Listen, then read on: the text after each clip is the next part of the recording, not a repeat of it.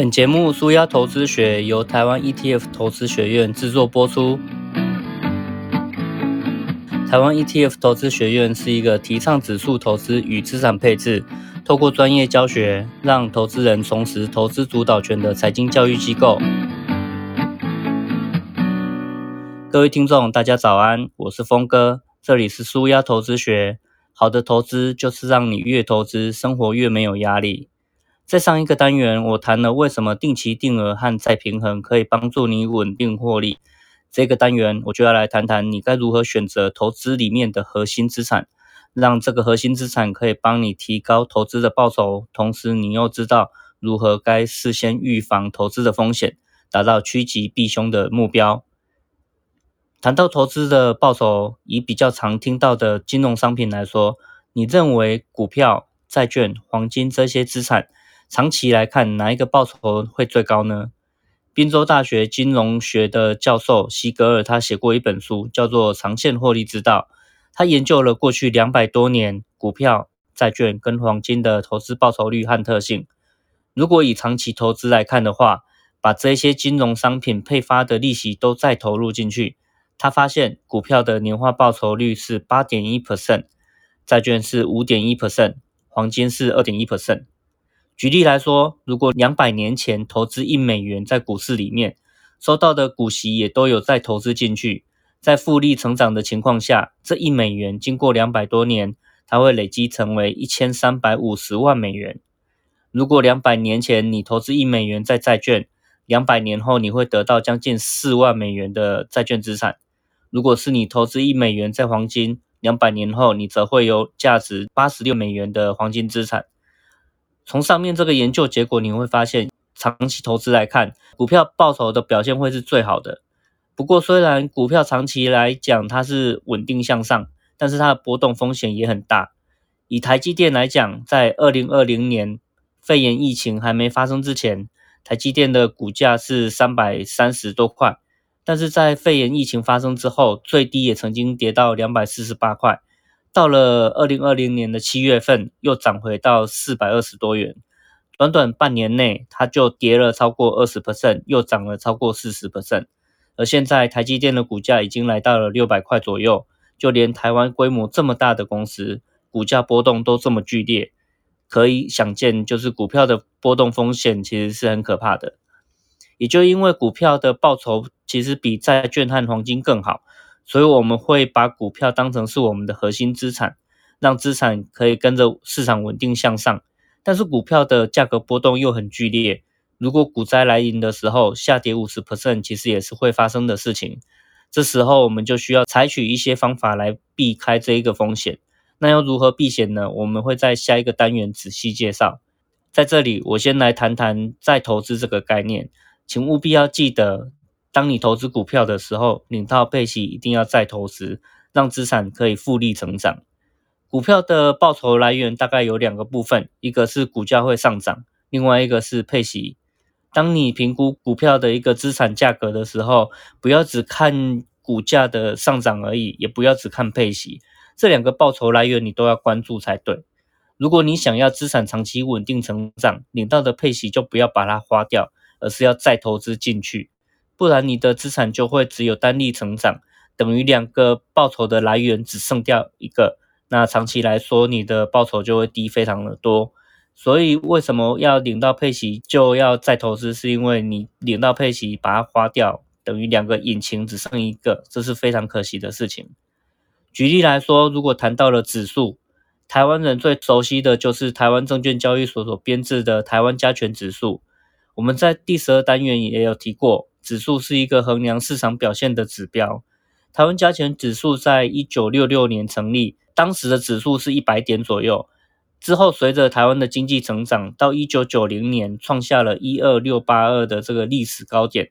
两千零八年金融海啸的时候，台湾加权指数最低曾经跌到了三千多点，花了十年，终于又回升到上万点了。经过二零二零年肺炎的冲击。台湾加权指数再次跌破万点，然后一年多过去，现在台湾加权指数已经超过一万七千点了，所以这个就可以看得出来，股市的波动其实也是很剧烈的。不过，台湾加权指数就像刚刚提到的，它只记录到股价的波动，但是配息的报酬却没有计算在内，所以你其实是无法从加权指数看出实际长期投资台股它的报酬率是怎么样。所以，除了台湾加权指数以外，证券交易所也编制了台湾加权报酬指数，多了“报酬”这两个字。这个报酬指数呢，它就衡量了把配息再投入市场的一个表现。也就是说，加权指数它只看当前的股价变动，但是计算的时候不纳入股息。可是报酬指数它会把股息再投资计算进去，也就是说，它预设所有的人领到所有的配息都会再投入到股市里面。在二零零三年，加权指数和报酬指数都是四千五百多点，但是到了二零二一年，十八年过去了，加权指数涨到了一万七千多点。涨了将近三倍，可是报酬指数却已经超过三万三千多点了。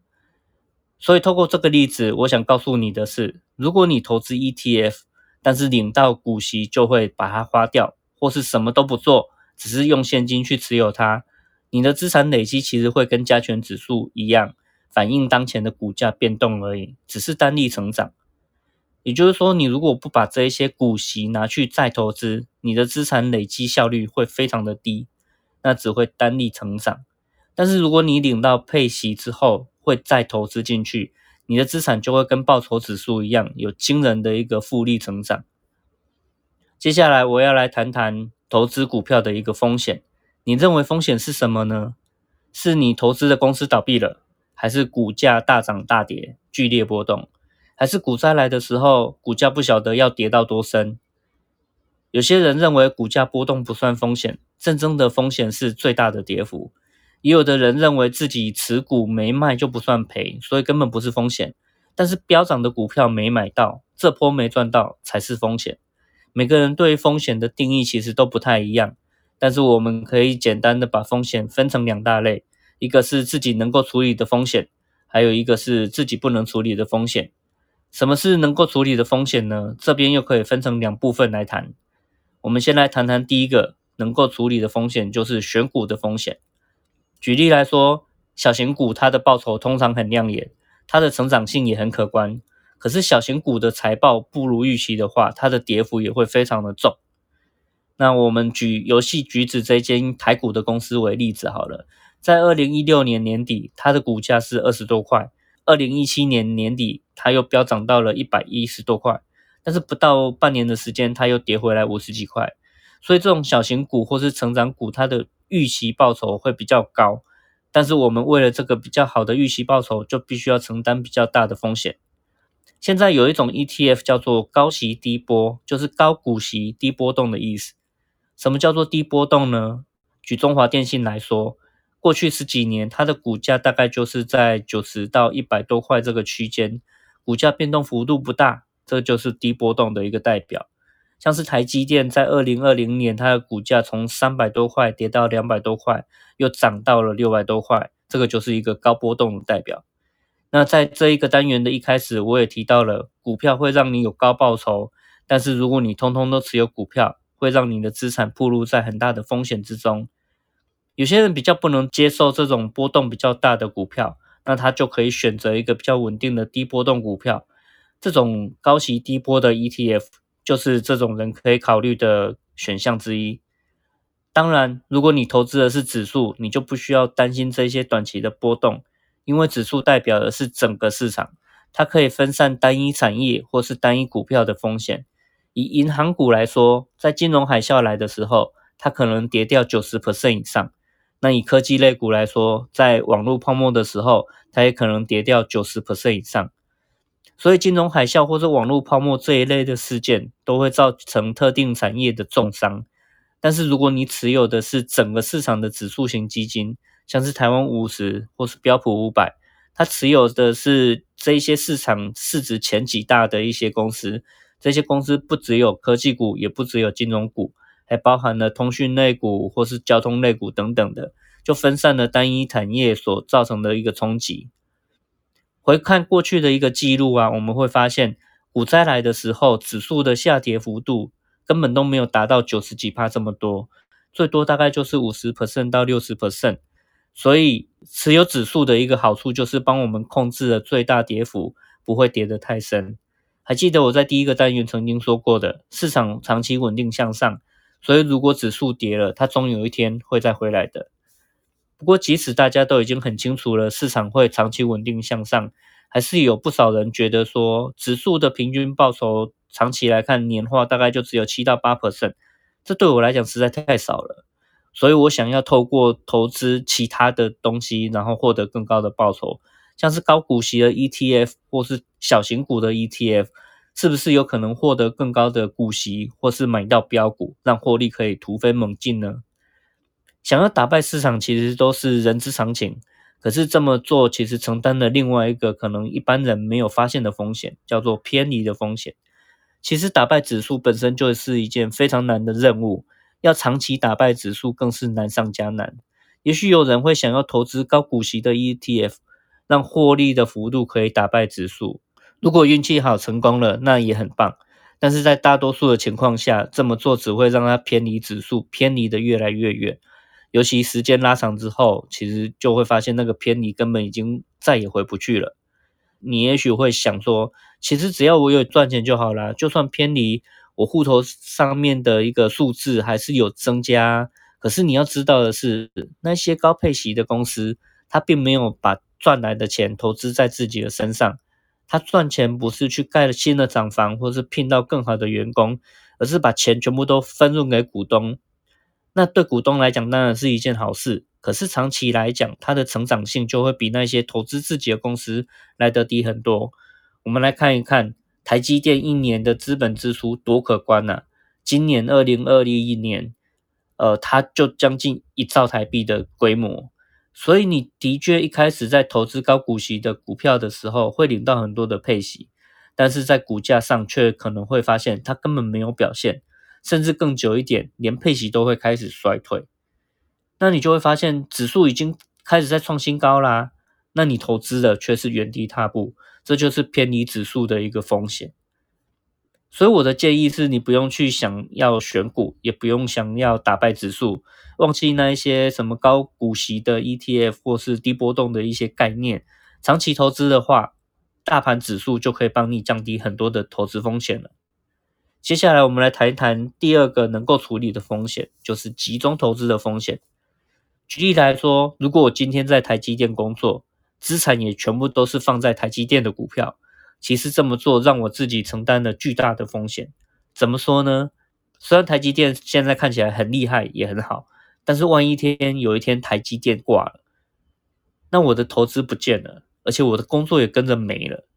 那举这个例子是想跟你说，如果你今天想要挑个股来投资的话，就不要挑自己正在上班的这一间公司，就算你很了解它，也很看好它。想把这辈子全部都指望在这家公司上面，但是我还是要说，这对自己的财务其实是危险性非常高的一件事情。美国的安农公司就是一个血淋淋的例子。这间能源公司它原本有两万多个员工，营业额一千多亿美元左右，还曾经受到各式各样的财经杂志的肯定，说它是最创新的公司，最值得投资的一个标的。不少的员工也真的持有自家公司的股票。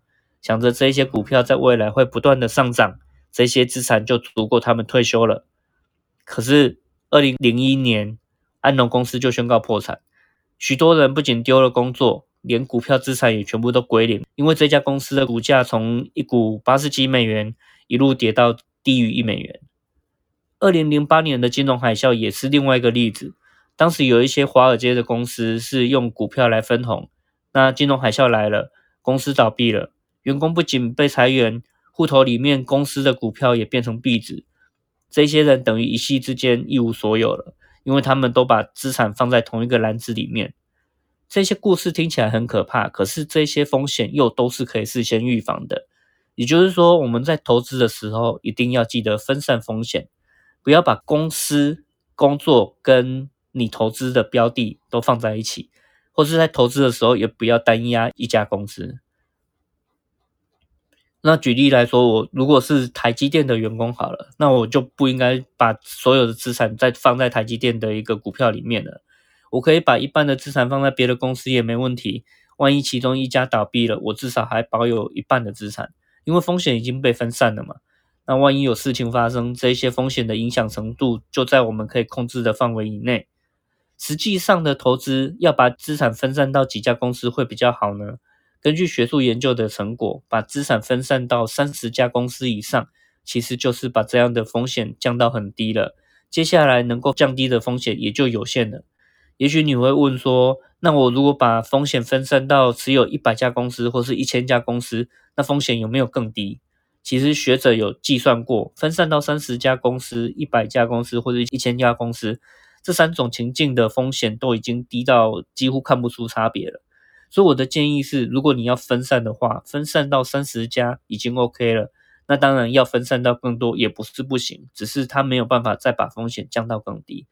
所以像是台湾五十或是美国的标普五百指数，都已经符合这种多元分散的要求了。那谈完能够处理的风险之后，我们来谈一谈什么是不能处理的风险。像是股灾、经济衰退，或是政策所造成的一些危机，这些都是我们没办法事先处理的这个风险。遇到这种情况，就算你已经把资产分散到很多家公司，当股灾来的时候，三十家公司或是五十家公司的股价还是会一起下跌啊。这个就是我们无法事先处理的风险。那我们该怎么避开这种风险呢？老实说，这种风险是避不开的。因为投资一定会有风险嘛，这就是投资必然要承担的风险。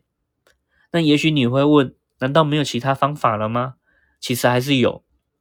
如果大家想要系统化学习理财的话，那欢迎现在马上在 Acupass 活动通的网站上搜寻“人生理财”这个关键字。峰哥精心规划了人生必学的理财八堂课，透过连续八个星期，每周一个小时的线上直播课程。陪你搞懂从储蓄、税务、保险、信用、投资、退休等等的理财主题，教你学会把钱管好。接下来在下一个单元，我们会谈谈如何利用避险资产来降低这个不能处理的风险所造成的影响。那我们下一个单元再见喽。